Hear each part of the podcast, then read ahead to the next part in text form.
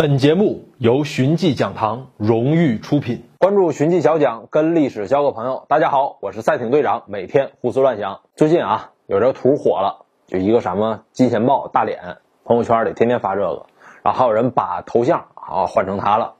这是啥呢？这是电视剧《西游记》里那豹子精的形象。我就问单位同事，我说发这啥意思啊？他们说金钱豹谐音金钱豹，就希望自己啊能暴富。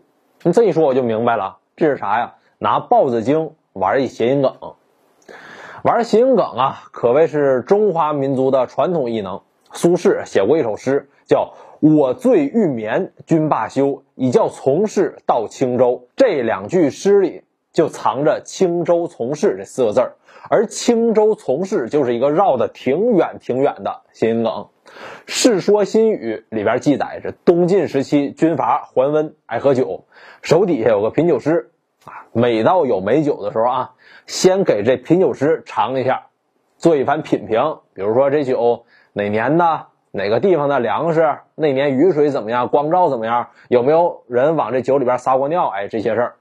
那话说呢，这位品酒师把酒大致分成两类，觉得好喝、入得了他的口的。叫青州从事，难喝的叫平原都邮。听到这儿，可能各位觉着，那这跟谐音梗有啥关系呢？别着急，快来了。咱首先说青州从事啊，青州是现在淄博附近，过去是齐国的地盘那齐跟肚脐眼的那个齐是通假字，青州从事啊，这个官儿比齐国啊级别要低，所以是齐下。脐下三指即为丹田，这一杯酒喝进去，一股暖流直达丹田，当然就称得上是美酒。为啥说不好喝的酒叫平原都邮呢？同样是山东地区，有个平原郡，平原郡下属一个县叫葛县，平原都邮是郡一个级别的职位，那当然在葛县官员的这个级别之上了，对吧？所以叫葛上。那。格呢，又跟胸腔的那个格是通假字，因此这格上啊，又有胸腔上边的意思。这酒喝下去，只在胸腔里边转，不往下顺，肯定不是什么好酒。那看到这儿，各位可能就明白了，这青州从事平原督邮是一个绕出去二里地的谐音梗。其他玩谐音梗的文人雅士，大部分都比较直接，没有这么七拐八绕的。隋文帝时期有个年轻人叫侯白，出了名的智商高。越国公杨素对这位后生很赏识，就把他请到府里来，让他担任什么？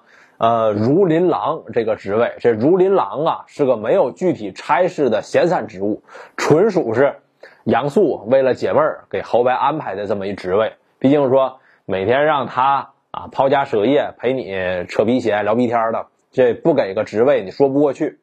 有一次呢，这个杨素和侯白。胡扯，看着路边有一棵枯死的槐树，杨素就问说：“猴啊，你这自夸聪明绝顶是吧？那你有什么办法能让这棵树复活呢？”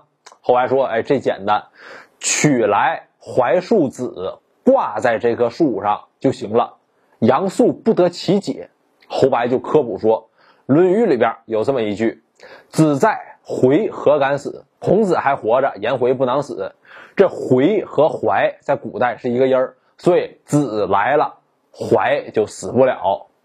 你在这提一句，咱现在说那脑子进水也是侯白发明的，同样是杨素问侯白，现在有一大坑，你跳下去你怎么出来？侯白说：“我不不需要别的东西，我拿根针，我搁脑袋上钻一眼儿，然后把脑子里那水放出来，放满一坑，我就能浮上来了。”啊，杨素说：“你你你脑子哪来那么多水？”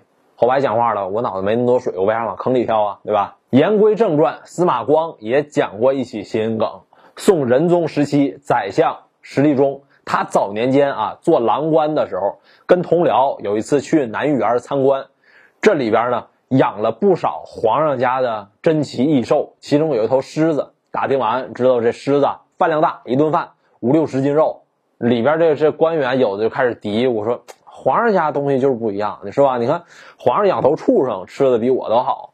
石立忠听见之后就立刻补了一句：“我们这些员外郎自然是比不上园中狮了。园子外边的狼啊，跟那员外郎吧，谐音，这石立中一句话就化解了尴尬。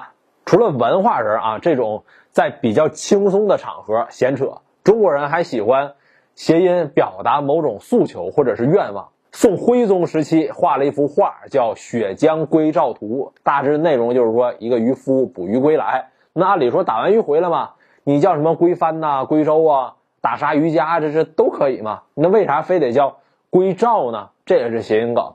他画这幅画的时候，已经是在位末期。北宋啊，那阵子回光返照，在金国的帮助下收回了幽云十六州，这可是太祖皇帝那时候就挂念的地盘儿。有了这份功绩，徽宗皇帝就比较飘了，开始畅想天下归他赵家一人所有，所以呢，给这个作品起名叫《归赵》。几百年后，这二十九军司令宋哲元也这么表达过美好愿景。当时二十九军驻扎在北平，势力范围跟日本人犬牙交错，双方呢就经常出现摩擦往来。三五年，日本的医生石原千吉受邀观看二十九军的军事演习。演习结束之后，宋哲元就邀请他啊一起去吃饭。其中啊摆在饭桌上的主菜叫做凯旋餐，韭黄加韭菜，再加上肉丝、花生米，炒出锅以后放在荷包蛋上边。这是啥意思呢？韭黄、韭菜两个韭象征二十九军，花生米又叫长生果，这长生跟长胜发音相近，连起来哎就是二十九军长胜啊！我们二十九军真是太厉害了。嗯，那荷包蛋摊开了，像啥？像日本的旭日旗，对吧？长胜的二十九军压在旭日旗之上，日本必败。不管是这宋徽宗还是宋哲元。表达完愿望之后，你得付出实际行动，光打嘴炮是不行的。